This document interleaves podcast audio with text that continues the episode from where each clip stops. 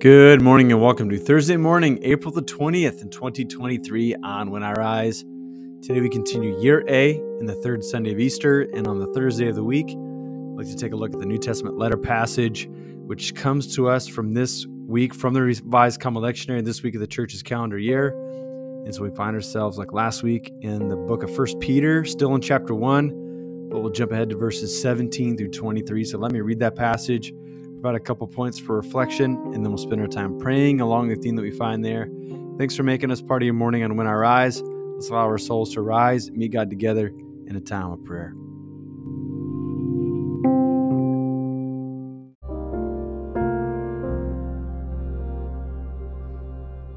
First Peter chapter 1 verses 17 through 23. Since you call upon a father who judges all people according to their actions without favoritism, you should conduct yourselves with reverence during the time of your dwelling in a strange land. Live in this way, knowing that you are not liberated by perishable things like silver or gold from the empty lifestyle you inherited from your ancestors. Instead, you are liberated by the precious blood of Christ, like that of a flawless, spotless lamb. Christ was chosen before the creation of the world, but was only revealed at the end time. This was done for you who through Christ, though Christ, who through Christ are faithful to the God who raised him from the dead and gave him glory. So now your faith and hope should rest in God. As you set yourselves apart by your obedience to the truth, so that you may might have a genuine affection for your fellow believers, love each other deeply and earnestly. Do this because you have been given new birth, not from the type of seed that decays, but from seed that doesn't this seed is God's life giving and enduring word. This is the word of God for us.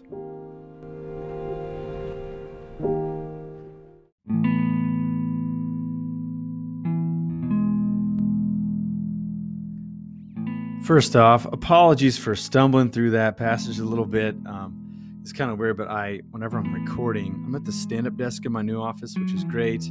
So I have to like kind of hold the Bible behind the microphone so that I've got a pretty good angle to record. And the Bible that I have is like super heavy study Bible, so it's kind of awkward to hold up straight like that. And then um, sometimes, like this Bible that I'm using, the columns are super wide. I don't know what it is, but whenever I'm reading aloud, like particularly scripture aloud, kind of like the smaller columns, right? So that your eyes can kind of go from line to line instead of across this long page. So, enough of the excuses. Um, but that's just a you know disclaimer for the day. So um, mucho forgiveness requested there. What can we say about First Peter? I think he's doing a couple different things here. This is a general letter. It's going to be passed around to many different Christian groups, and it seems like he's trying to lay down some tracks for the rest of the letter, including like trying to give people an incentive to follow Jesus, right? And that incentive to follow Jesus is not in a vacuum. Uh, Peter understands that these people are suffering a lot uh, because of their faith in Christ. Uh, we, I think we hinted that last week.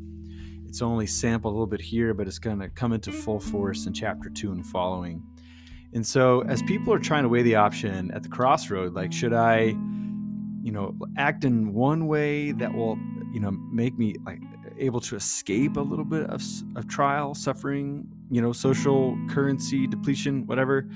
Um, or should I continue to follow the Lord even though it, it comes at a risk, the risk of maybe um, some social currency falling, maybe even some affliction of some sort? Uh, worst case scenario is suffering. Absolute worst case scenario would be donating one's life because of their faith's cause. And so Peter is he's going to have a big ask here soon.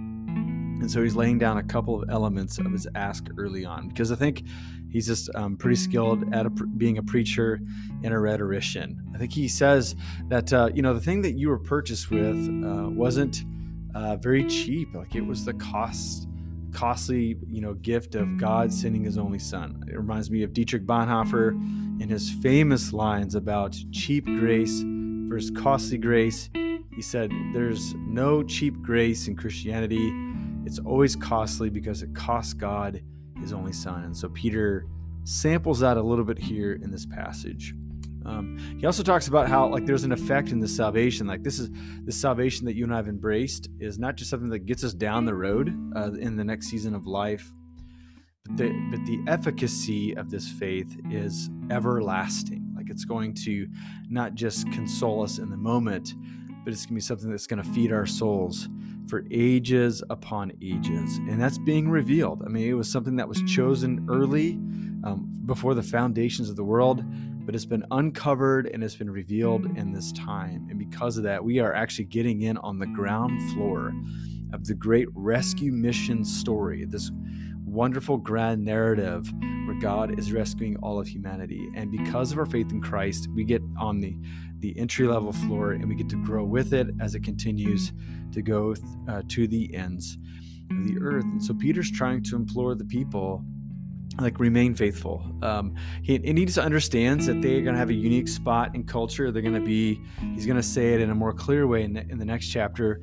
Resident aliens makes me think of, of the St- Stanley Hauerwas and Will Willimon classic book called uh, Resident Aliens, where um, Christians just kind of had this interesting way about them early on. Um, they were just like the rest of the Roman Empire. They went, they had jobs, they had families, um, they had social, civic responsibilities but they were also distinct from uh, the Roman culture and other different worshiping groups and sectarian uh, groups out there. Uh, they worshiped a crucified and resurrected Galilean named Jesus from Nazareth. Um, it must have been a stumbling block for many. It must have been absurdity to others. And so they had this unique thing where Peter and the rest of the early church, at least at this point, they said, It is advantageous for us to remain in the city it's advantageous for us to remain on the roster of citizenship as long as possible, uh, to be people of peace, uh, to suffer alongside other marginalized groups, but to remain in the city, remain around uh, groups of people, so that when other when people come, uh, you know, curious about our conclusions, when they begin asking questions about our way of life, it will be in proximity to them to give an answer. It's only in the third and fourth and fifth centuries that Christians find it necessary to remove themselves and to create monastic communities out in the wilderness in order to train themselves as spiritual athletes. But for the first several generations, it was just understood you're going to be a resident alien. You're going to choose a distinct way of life, and you're also going to choose to dwell among those who don't agree with you, which is a message that is fresh for us today.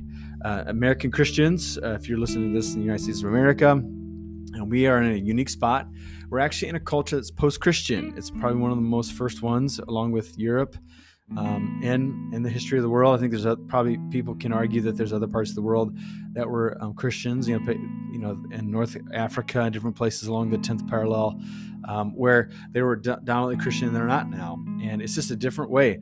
We're still resident aliens, but it's got a unique set of circumstances where you know, the language of Christianity, some of its signs and symbols are still within the cultural uh, memory, uh, but less and less people are embracing them in their practical and daily and uh, theological and uh, doxological lives. And so, uh, we I think we have the same admonition. Uh, there's many people, many Christians who are tempted to retreat from the public square.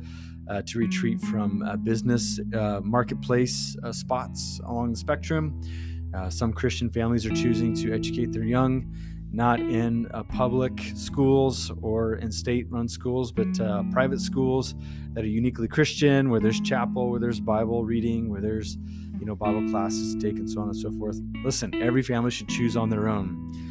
We just need to know that in our long tradition, that it wasn't a foregone conclusion that Christians should retreat and circle the wagons and only dwell among other Christians. But what we see as the pattern of behavior in the early church is to find a way to stay confessional, to stay faithful, but also stay in close proximity to those who may not agree with us. And once again, we're all sorting that out for our individual lives. I'm not trying to tell you how to live, but we have to also reckon with our story. We can't avoid it or deny it. The earliest Christians made the difficult decision of remaining as outcasts and minorities, as resident aliens among those who did not agree with them. And it shaped how they did church, it shaped how they uh, befriended people, it shaped how they worked, what they did with their money, and so on and so forth. And we have such rich literature from this era of how Christians had significant outsized influence that even though they were a minority group, they're still able to have a drastic impact on society around them. And it's probably because they chose to stick around. And so that's going to be my prayer this morning is for is for God to give us wisdom. Like how do we negotiate this? How can I stay faithful and how can I stay in close proximity to those who may not agree with me in order that I might be a kind and faithful witness of Jesus in this day and time. So with those things in mind, let's spend some time praying to our God this morning.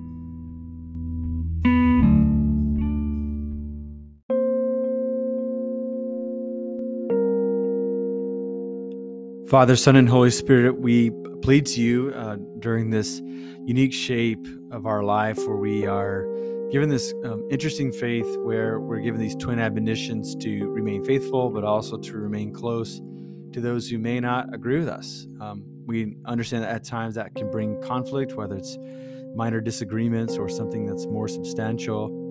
So we also thank you for the clear call to be people of peace, uh, to be people who um, pray for our neighbors and to love our neighbors regardless of what their ideology might be. And so, God, we just uh, plead to you once more and we say that this is a challenging call, but it's a gracious call. And so we thank you that you meet us where challenge um, is with your grace. And so we pray once more for us as we go to jobs and as we go to schools and as we perhaps dwell in families or, or relationships where uh, we just don't see eye to eye with other people around us. We pray that you would give us the strength uh, not to hold on to bitterness, uh, but to keep short accounts. Um, I pray that you would empower us to be a unique type of person around a watching world, uh, that they would see that we are people of great patience, that we're people of great generosity, that we're people who forgive much because um, we love much, because we've been forgiven much and we have been loved much. And so, God, this day I just, I just pray for our opportunities. Uh, you tell us in your word to make the most of every opportunity. We confess that at times we choose uh, perhaps comfort initially over maybe the long game of being a servant. And so we just pray this day that you would uh, comfort us with your love, empower us by your spirit, allow us to be those faithful witnesses who point towards the signposts of the great grace that's available to all people. We ask all these things in Jesus' name. Amen.